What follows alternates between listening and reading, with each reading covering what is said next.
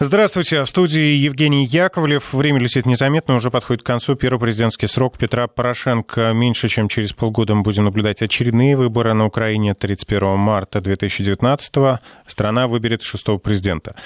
Уже целый ряд политиков подтвердил, что они намерены выдвинуть свои кандидатуры, чтобы руководить страной следующие четыре года. В их числе бывший премьер-министр, депутат и лидер партии «Батькивщина» Юлия Тимошенко – бывший глава Донецкой области Сергей Тарута. Э, другие политики ожидается участие, конечно, Петра Порошенко, действующего главы государства, и многих других известных, популярных и непопулярных политиков. Э, обсудим предстоящую предвыборную гонку на Украине с экспертами в студии Вести ФМ, член Совета по межнациональным отношениям при президенте России Богдан Беспалько и, и э, директор Фонда прогрессивной политики Олег Бондаренко. Здравствуйте. Здравствуйте. Здравствуйте. Хурам, будет ли эта избирательная кампания зрелищной, захватывающей и легитимной? Ну, вы знаете, давайте начнем с того, что э, выборы могут быть э, проведены не 31 марта, а могут быть проведены в мае а, или даже в июне.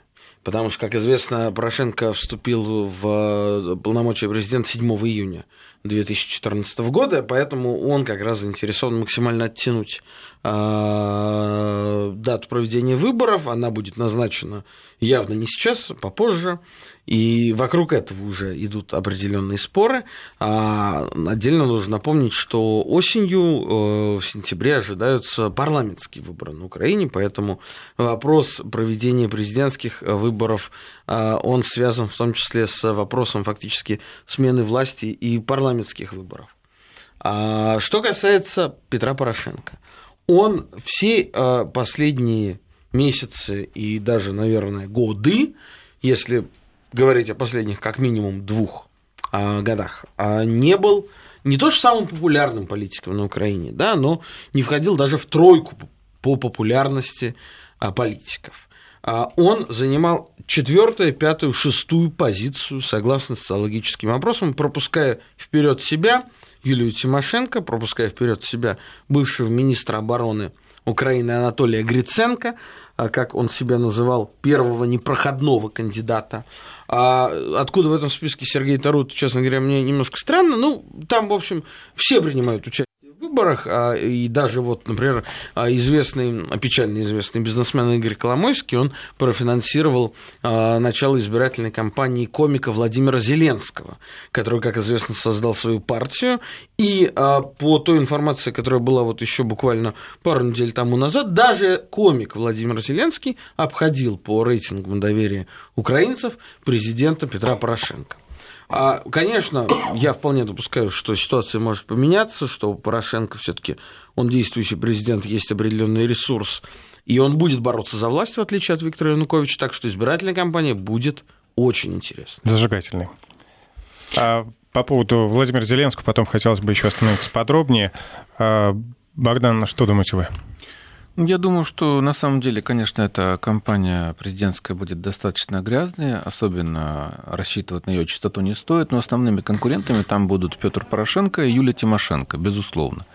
И здесь, э, на мой взгляд, основным будет являться то, что оба кандидата вынуждены играть примерно на одном и том же поле. Это поле такого антироссийского популизма, националистического популизма, который они постоянно подогревают своими заявлениями. Ну, у Порошенко это лозунг, вот армия, язык. Вера, армия, да. язык. Вера, армия, язык. Там, да, это даже смеются, что это э, Армавир напоминает. Вот, российский город Армавир, если взять первые слоги там, и так далее. А Тимошенко стремится здесь э, как-то обыграть, э, с одной стороны, на поле, собственно, популизма другого характера, популизма социального, но при этом все равно лозунги выдвигает те же самые. Там Украина должна вступить в НАТО, проводит такую жесткую риторику, тоже антироссийскую и так далее. Э, неравенство здесь, э, очевидно, оно состоит в том, что у Порошенко есть административный ресурс, которым он, безусловно, будет пользоваться на полную мощность, и которым он уже пользуется. То есть в данной ситуации все заявления, которые касаются и конфликта на Донбассе, и отношения с Крымом, и состояния статуса Азовского моря, все это носит характер предвыборной гонки. И ему это, естественно, делать гораздо легче, чем Тимошенко, которая сейчас э, достаточно пострадала в плане портфеля своих э, финансово-экономических активов, в плане сторонников и вообще э, в целом. Для Порошенко идеально было бы, если бы в числе президентов был какой-нибудь яркий пророссийский такой, в кавычках, кандидат, которому он мог бы себя противопоставить. Это та технология, которую в свое время использовали э, и регионалы, выращивая националистических кандидатов, заведомо непроходных, как президенты, но при этом очень сильно оттеняющих вот э, единственность и неповторимость именно кандидатов от партии регионов.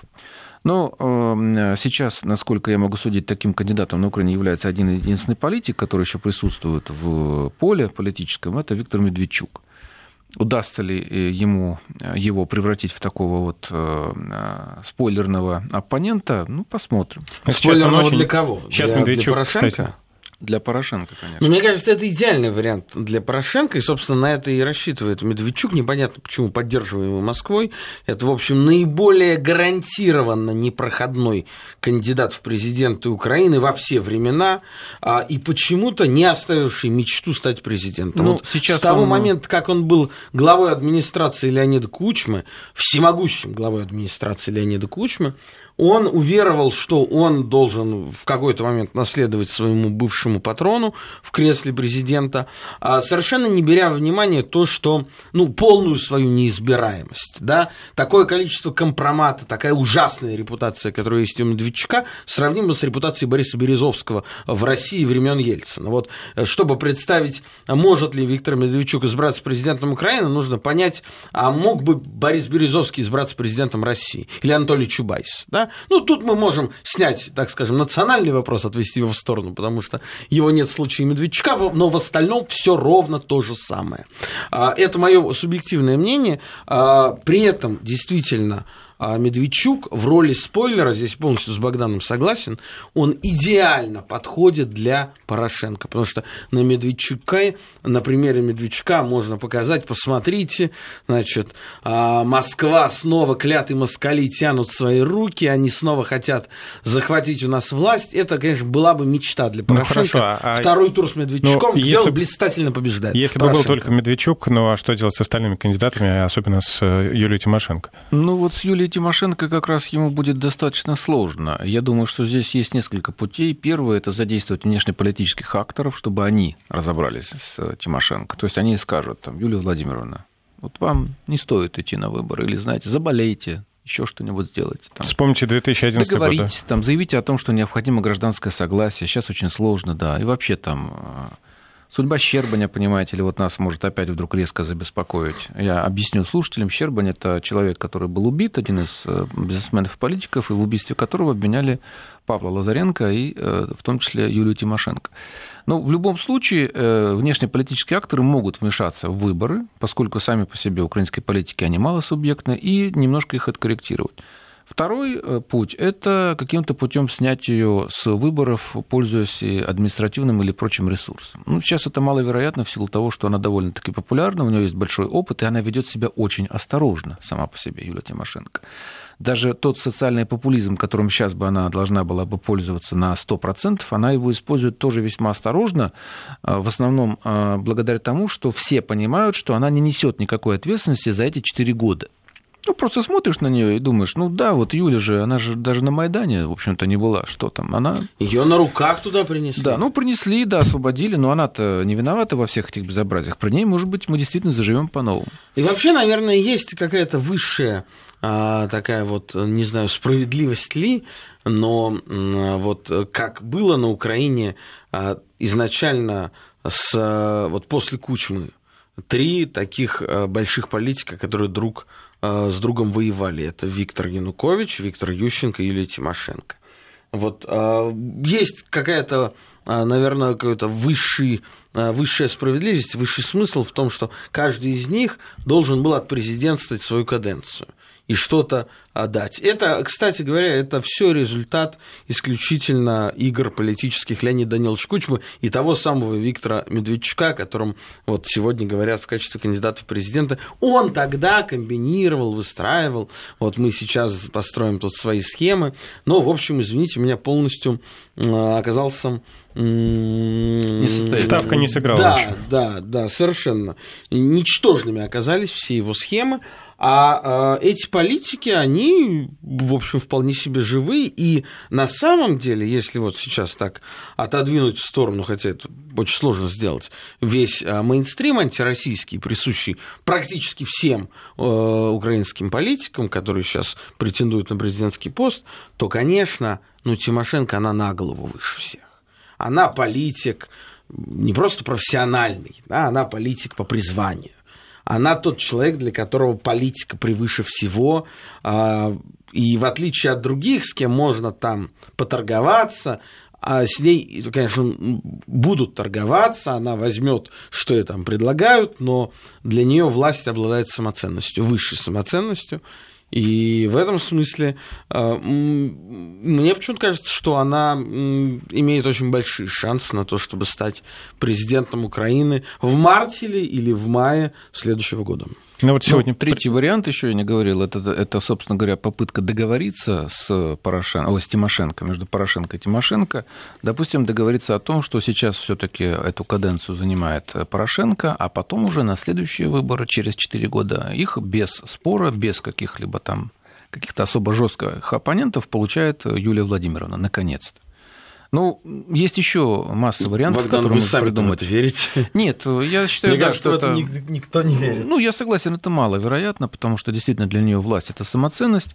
Но здесь еще существуют чисто технические возможности, допустим, в них я тоже, честно скажу, не особо верю. Объявить военное положение, чрезвычайное положение, там, бросить парочку батальонов на смерть где-нибудь на линии фронта на Донбассе, объявить военное положение, сказать, москали атакуют, алярм, там, и так далее. И выборы сейчас проводить нерационально. Давайте их отложим там, на годик-два. А максимально какое количество времени можно перенести выборы?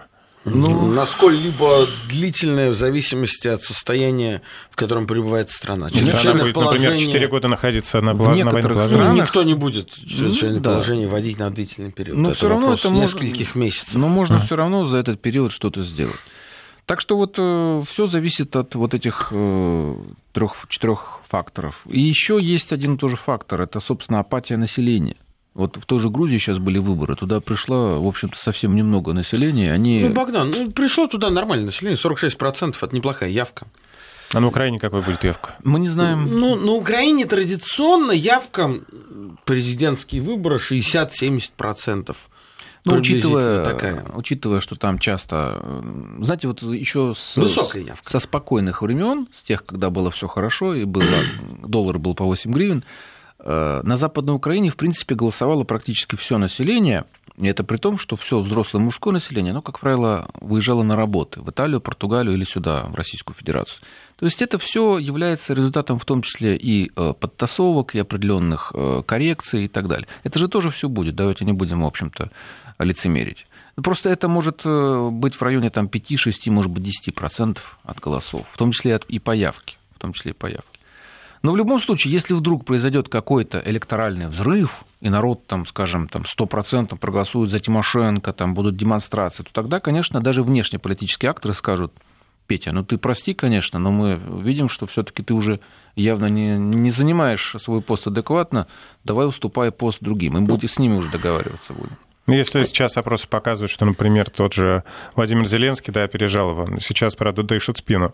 Ну, вы знаете, вообще надо понимать, что как бы это украинская политическая ситуация. В ней никто никогда, безусловно, не побеждал и не победит. Да? Э, ситуация Петра Порошенко, который первый раз за всю историю Украины победил в первом туре в мае 2014 года, конечно, обусловлена теми совершенно эксклюзивными, скажем так, обстоятельствами, которые сопровождала эта президентская кампания, я имею в виду воссоединение Крыма с Россией, я имею да, в виду русскую весну на Донбассе. Если бы не эти ситуации, ну, невозможно было бы себе представить ни одного самого святого президента, кандидата в президенты Украины, который бы набрал в первом туре сразу 51% голосов, а ну, а Порошенко набрал 54, кажется. Я с Олегом согласен, я а... даже лично знаю людей, которые честно, искренне отдавали свои голоса Порошенко, потом, конечно, в нем страшно разочаровавшись. Но избрали его действительно вот э, этим Поэтому, поэтому я уверен, конечно, будет два тура. Тут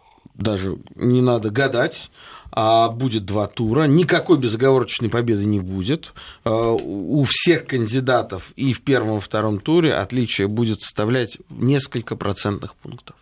Это Украина, надо понимать, там, в принципе, вся политика всегда строилась так ноздря в ноздрю. А другое дело, что раньше э, социологическая электоральная карта Украины, это была такая вечная дихотомия, весы, Запад-Восток, а кто в этот раз победит.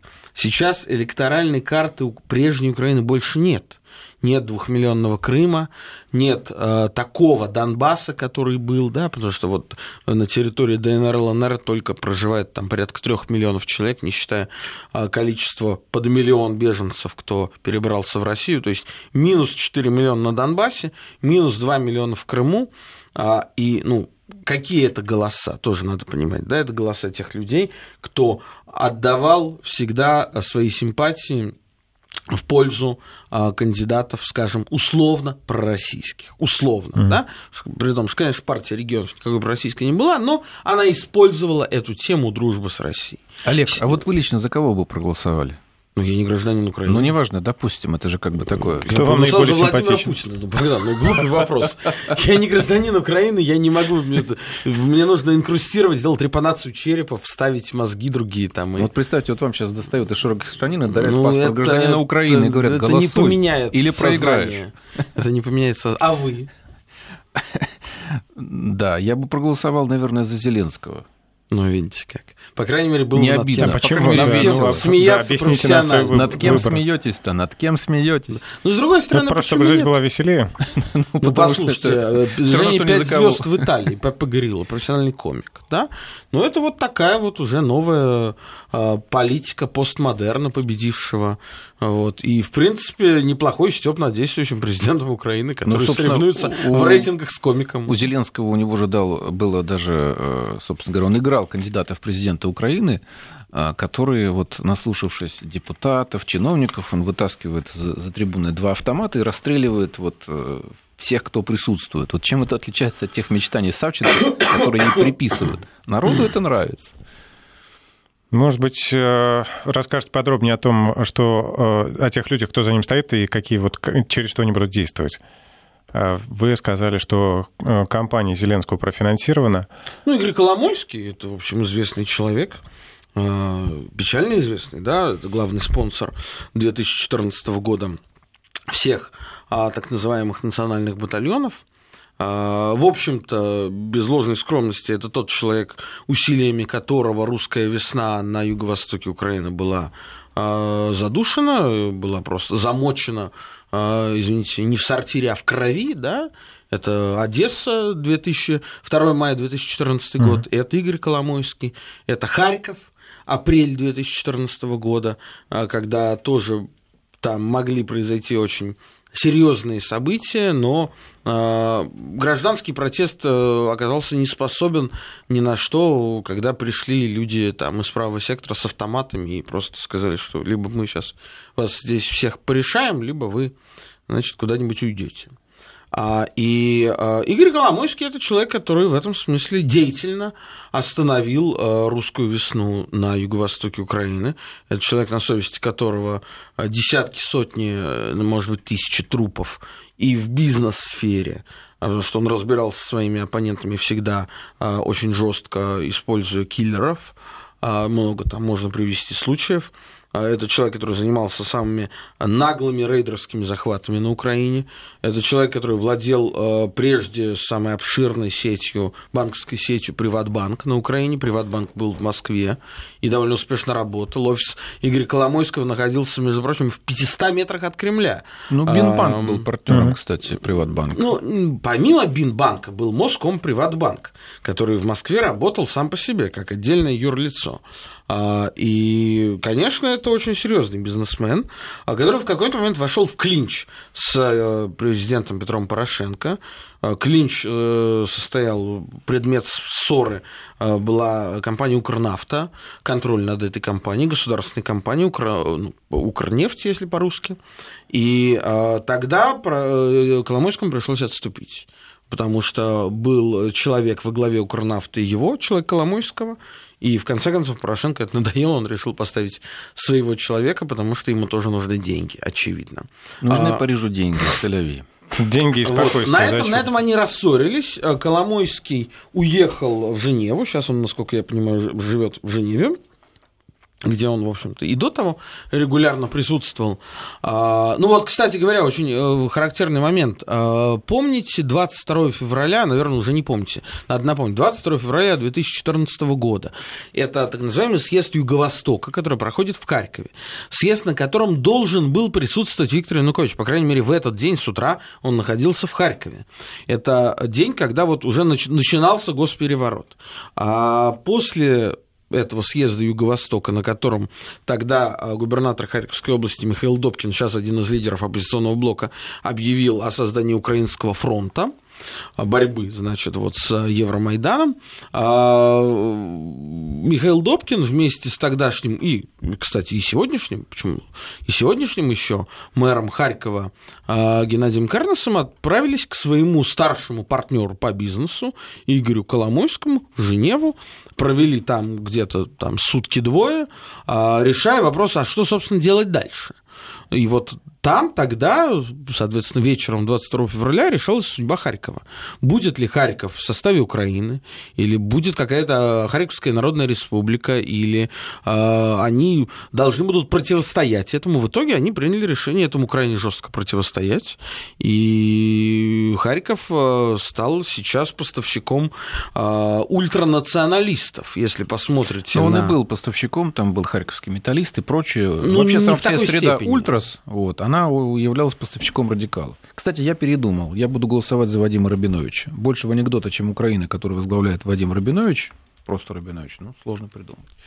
Но в любом случае за каждым из тех кандидатов, которые претендуют на пост президента Украины, стоит какой-то из олигархов, даже не э, в плане э, получения президентского поста, а просто в плане лоббирования своих интересов, потому что это рост политического влияния, рост э, популярности и так далее, и так далее. Лешко, например, тоже получал деньги от Коломойского, но при этом, естественно, я думаю, он не рассчитывает заполучить пост президента Украины всерьез. Так же, как и другие кандидаты, которые пытаются каким-то образом заявить о себе на украинском политическом поле. Но, тем не менее, участие его вроде бы ожидается, да, в... Да, нет, Лешко, он, он как, прости господи, он э, обладает божественными свойствами, он вездесущий, вот везде он есть, правда, иногда ему приходится получать э, такие весьма, весьма жесткий отпор, в том числе и физический. Вот. Э, существует даже подборка таких э, весьма интересных конфликтов в парламенте Украины, когда он, так скажем, становится жертвой рукоприкладства со стороны своих коллег. Впрочем, я думаю, вполне заслуженно. Хорошо, давайте продолжим после выпуска новостей и рекламы.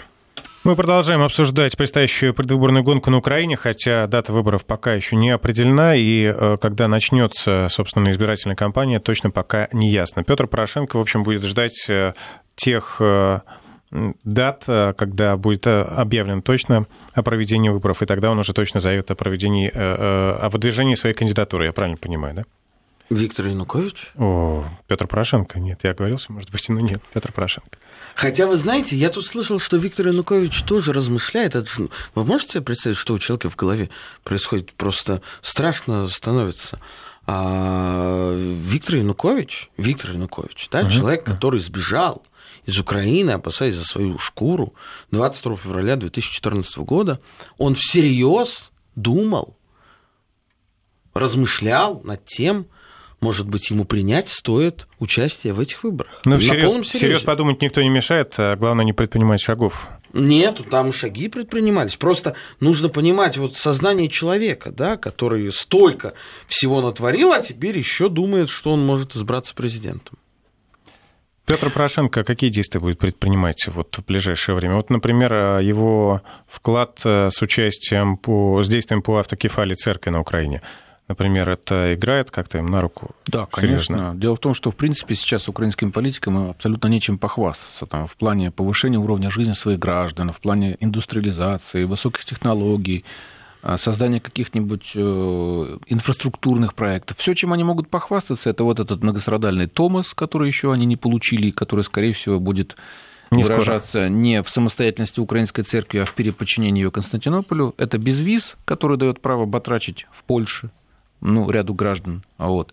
И это, соответственно, вот э, все конфликтные точки, которые они используют в качестве эмоционального такого рычага для давления на сознание украинских граждан. Вы знаете, вот а, все нулевые годы, где-то с конца 90-х, вот до, соответственно, Евромайдана, то есть где-то там, ну, больше 15 лет, да, Украина существовала в режиме а, весь политический мир Украины существовал под большой идеей Украина это Европа. Она по-разному выражалась, как писал Леонид Кучма, бывший президент Украины, Украина не Россия, или как говорил бывший председатель парламента Украины Александр Мороз, построим а, Европу в Украине. Но основной мейнстримной идеей была Украина – это Европа.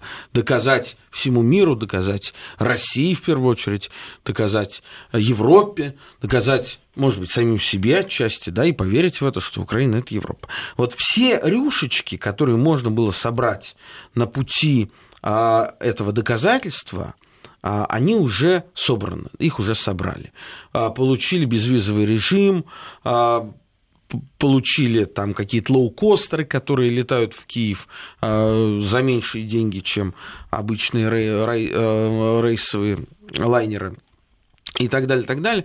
Естественно, да, взяли а, вот этот вот, а, взяли автокефалию, потому что это, в принципе, было вполне естественно, да, что с момента обретения Украины независимости, а, конечно, украинская церковь стремилась к... А, потому что это государственный проект. Это я сейчас не говорю, не оцениваю с точки зрения церковной, оцениваю с точки зрения государственной. Неважно кто, даже Янукович, при всей его вот такой вот донецкой а, сущности, и все равно даже он пытался там, вел переговоры с этим Варфоломеем, не говоря уже про всех остальных, это там со времен Кучмы давняя длинная история. И а, теперь осталось, чтобы ну, действительно сделать а, Европу на Украине, что осталось? Осталось экономически это сделать. А вот с этим есть проблема. И огромная проблема. Ну, и, политически конечно... еще, Олег, политически еще они хотят. То есть гражданства-то нет, равноправного членства или хотя бы Нет, какого-то ну что вы, что вы имеете в виду гражданство? Какого гражданства? А ну как? Ну, Украина же не вступила в состав ЕС. Ну не вступит никогда. Ну о чем вы? А я имею в виду все возможные политические рюшечки, которые можно было собрать, Украина собрала. Что я имею в виду? Она, Украина получила свободную торговлю, зону свободной торговли с ЕС, да? Украина получила безвизовый режим, как главную вообще мега-идею, да, а, и так далее, и так далее. Да. В, в, на Украину, в Киев чаще ездят европейские президенты, чем, я не знаю, в Берлин. А, понятно, не просто так они это делают, но, но тем не менее, это факт. А, раньше, кстати, в Тбилиси также часто ездили. Сейчас это Тбилиси, это направление стало менее актуальным, менее востребованным.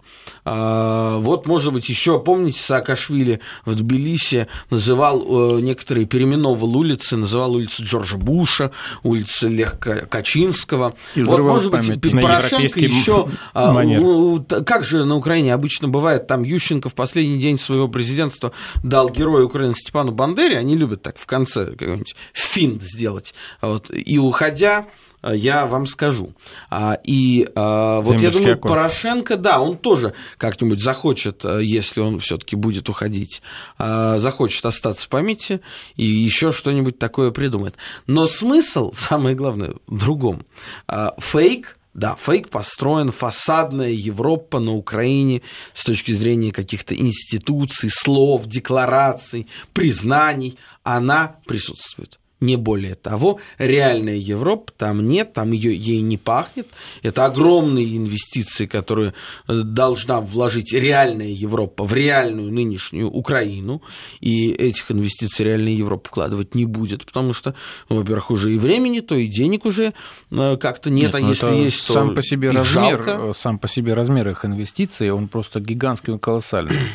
Вот те же самые регионалы, которые сейчас сбежали сюда, они рассказывали, делились, что им обещали за подписание э, вот этого договора об ассоциации инвестиции в размере 150 миллиардов евро. Ну вот сколько сейчас Украина получила из этих 150, и то, это же не инвестиции, это деньги, которые даются в долг, разворовываются, проедаются, и которые, ну, в принципе, не, которые не возвращаются, и, соответственно, пока. И которые на, на работу не, не, э, то есть на экономику они не работают. Вот. И, соответственно, я помню очень хорошо цифры, которые были необходимы, например, для переоборудования всех украинских железных дорог на европейскую систему. То есть там более узкая колея там, и так далее. Эта сумма, кстати, вполне сопоставима. Это тоже десятки миллиардов евро. Откуда они их возьмут на Украине? Кто им даст такие деньги? Кто будет у них э, реформировать и создавать современную систему железных дорог? Самое главное, зачем? Так что все это, конечно же, сейчас обернулось э, Европой только в том э, юмористическом, вот в таком саркастическом выражении, которое сейчас употребляют. Это «Це Европа». Украина – «Це Европа». Ну, а какой-то из кандидатов может собрать все эти рюшечки и сделать из этого что-то такое более-менее приличное? Да, он пытается, ну это как? сделал. Он же, Ну, он же выступает, нам нужен говорим- Томас, да. Я добился без визы, я, Нет, посмотри, ну, мне понимаете, дверь вот открывал. это такие флажки-маркеры, да, которые вроде как мы вот можем над ними там стебаться, шутить, но они имеют значение. Они имеют значение с точки зрения э, какого-то своего национального самосознания, национальной гордости, да. Э, Конечно. Другое дело, что это ни во что не конвертируется дальше, и что это исключительно рюшечки. А то, что Порошенко их собрал, ну, тут, извините, как бы мы его не критиковали, но это признать необходимо. Ну, вот. ну, Другое ну, дело, что от этого, конечно, людям э, не то, что жить легче не стало, легче, Да, такая жить стало да. гораздо хуже, гораздо хуже, да, там в четыре раза падение уровня жизни, а, если не считать э, повышение цен на коммунальные услуги, регулярного повышения, вот сейчас с 1 ноября снова на 25% растет цена на газ. Цена Ну, на почти газ. на, 20, на 23,5%, но там и сейчас газ дороже, чем в России. Вот, при том, что Ну, уровень доходов там дороже. ниже. Вот, то есть, э, в принципе, как бы это уже для населения достаточно ощутимо. Сокращаются субсидии, которые получало чуть ли не половина населения Украины. То есть э, будут выжимать все соки из населения, потому что других ресурсов нет, и потому что этого требуют те самые организации, которые давали Украине кредиты. А надо сказать, что цена на газ, почему это такой животрепещущий вопрос для Украины, да? А уровень газификации Украины, он выше, чем в России. Почему? Ну, за счет территории, наверное, не такой. Нет, не за счет территории. Причем тут территория? Потому что все энергетические мощности Советского Союза с 60-х годов создавались для чего? Для экспансии в Европу, для поставок в Европу. Поэтому самые крупные нефтехранилища у нас находятся на Украине и в Белоруссии, а в Ивано-Франковской области, Богородчаны. Самое большое нефтехранилище, газохранилище, простите, самое большое газовое хранилище в Европе находится там.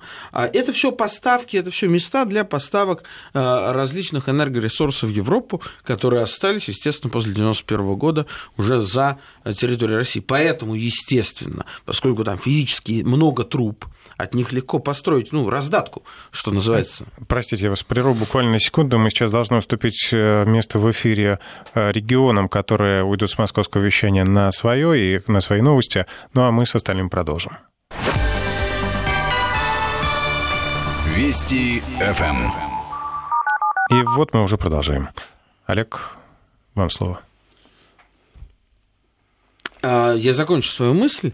А, Вопрос в том, что уровень газификации, например, на Западной Украине, э, это очень, там, ну, я не берусь процент говорить, но там Ну, просто потому, что 90%. шел транзит через Украину. Ну, понятно, поэтому, в общем-то, поэтому правда. там цена на газ, она э, касается каждого, в буквальном смысле слова. Здесь еще, кстати, есть один момент, который часто упускают, и который сейчас украинские политики начали как-то поворачивать на 180 градусов. На Украине добывалось достаточно большое количество своего собственного газа. Ну и добывается сейчас. И добывается сейчас. И совершенно непонятно, почему, э, вот скажем, этот газ не могут продавать населению хотя бы каких в рамках каких-то социальных норм, там, не знаю, 300 кубометров в месяц, допустим, по сниженной цене. Ведь этот газ его тоже продают по жуткой высокой цене. Его, на него тоже повышают и повышают стоимость. Это не российский газ, это местный газ, который добывался в достаточно больших объемах. И, э, насколько я могу судить, и в советское, и в постсоветское время вот тот газ, который включали наши там, бабушки, дедушки, родственники в плите, это был украинский газ, добывавшийся на Украине. А российский газ, он шел на промышленные нужды, он шел, опять же, в газохранилище для транзита, он шел на производство разного рода продуктов, например, удобрений. Богдан, я здесь позволю себе, хотя я совершенно не газовик, а и довольно далек от этой сферы, но могу вот такую небольшую поправку внести. А не существует вот в чистом виде там российского, украинского, там еще какого-то газа. Да? Если газ есть, он подает в трубу. Все, в трубе он там смешивается с ну, какими-то понятно. другими. Есть поэтому, политика взаимозачетов. Поэтому это, это все так очень условно, какой там газ. Но я имел в виду другое. Газ, а, находящийся Олег. в трубе, он понятно. имеет несколько источников. Это да, понятно. вот газ из одной скважины, из другой, из третьей, из пятой, там, с территории, если мы говорим про Россию, то это, соответственно, там, а, Западная Сибирь, если на Украине... Это понятно, но да. объем потребления вот бытовыми а, потребителями, физическими лицами газа на Украине был равен объему того, собственно говоря, производимого, добываемого газа, который был чисто украинским. И вот сейчас, кстати, почему-то об этом все украинские политики и кандидаты в президенты, они ну, об этом а, послушайте, а зачем об этом-то говорить? Это бизнес. Что вы требуете от э, бизнесменов, тем более на Украине, какого-то социального подхода? Ну, а с чего там, вдруг? Э, я... Просто, У нас, извините, давайте мы с «Газпрома» потребуем социального подхода. «Газпром» получил да? максимальную прибыль впервые вот за да, эти годы. Да, а вы говорите о том, что э, там, естественно, это большой бизнес. «Газпром» получил бизнес. максимальную за 5 5 лет чистую прибыль. Ну, я думаю, что, кстати, вы можете потребовать Олегу Газпрому, почему нет? Но в любом случае, в любом случае сейчас украинские граждане, вот, они об этом уже не помнят, они забыли. И украинские политики об этом тоже не помнят.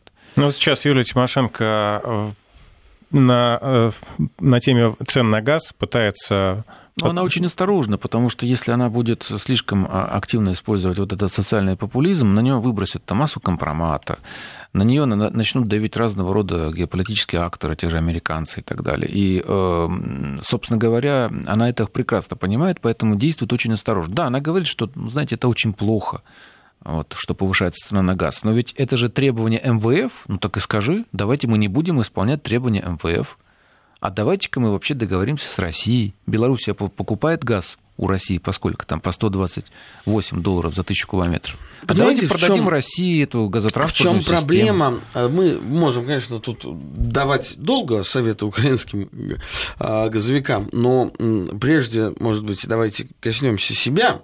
А наша главная проблема в том, что у нас политика и экономика идут совершенно не рука об руку.